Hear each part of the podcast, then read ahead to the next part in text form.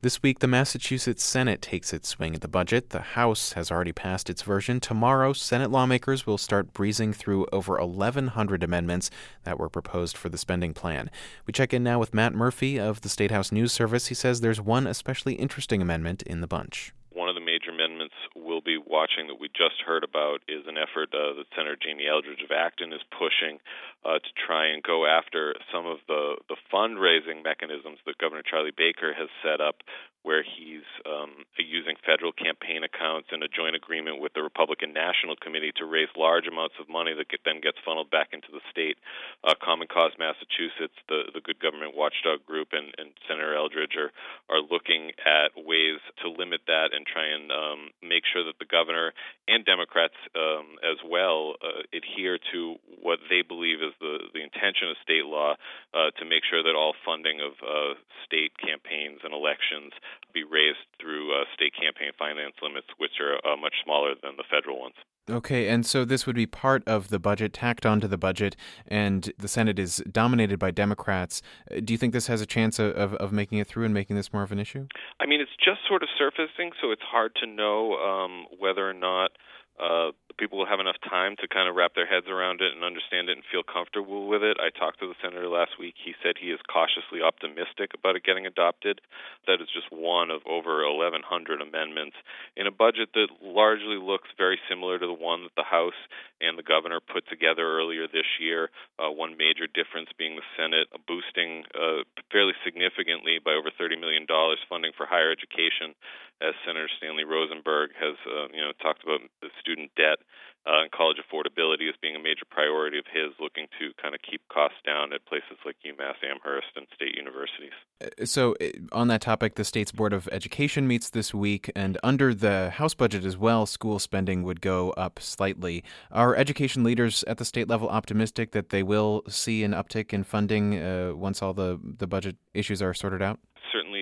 Is going to be an increase in funding for cities and towns to fund local school districts through the Chapter 70 formula, so towns will be getting more money. Uh, the Senate budget, in particular, um, as well as the House, actually also looking at uh, boosting a salary reserve for uh, early education educators um, to make sure that they can, uh, you know, the state and these programs can retain and attract uh, qualified early educators and give them the necessary ongoing uh, personal development and training that they need.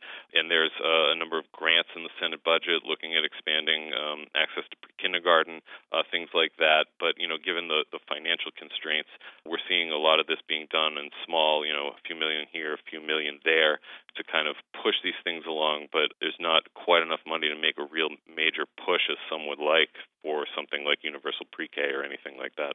Okay, well, on a separate issue, just last month, the legislature passed a bill to lift the state's cap on net metering for solar energy projects, and that's what allows solar panel owners to sell extra energy back to the grid. Just about a month later, there are already reports that the new caps are already being hit, at least for national grid customers. So, Matt, is there any even slight chance that the legislature will want to look at this issue again before the session ends in July? I mean, there's always a chance, but this was something that uh, lawmakers were trying to avoid, and yet by the time they reached a solar deal, you know, many of the advocates were warning this could happen. And even when the bill passed and there was the, the modest cap lift um, in all of the service territories, Senator Ben Downing uh, from Pittsfield uh, was warning that these new caps, even with the lift, could be hit before the end of the year. Now, I don't know that anyone was, was warning that it would happen quite so soon as we're now seeing National Grid in the National Grid service territory, there are um, more projects in the pipeline than there is capacity under the cap. Leaders were hoping to put the solar issue, which, as you know and we've talked about, was uh, fairly contentious as they tried to figure out how much the state should be subsidizing solar. They really wanted to put that behind them because they knew there would be uh, new fights coming on what to do about gas and wind and hydropower.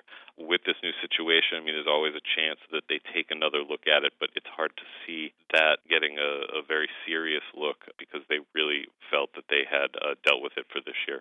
Okay, well, Matt Murphy, thanks so much. Thank you. Matt Murphy is a reporter for the State House News Service. I'm Henry Epp. This is Morning Edition.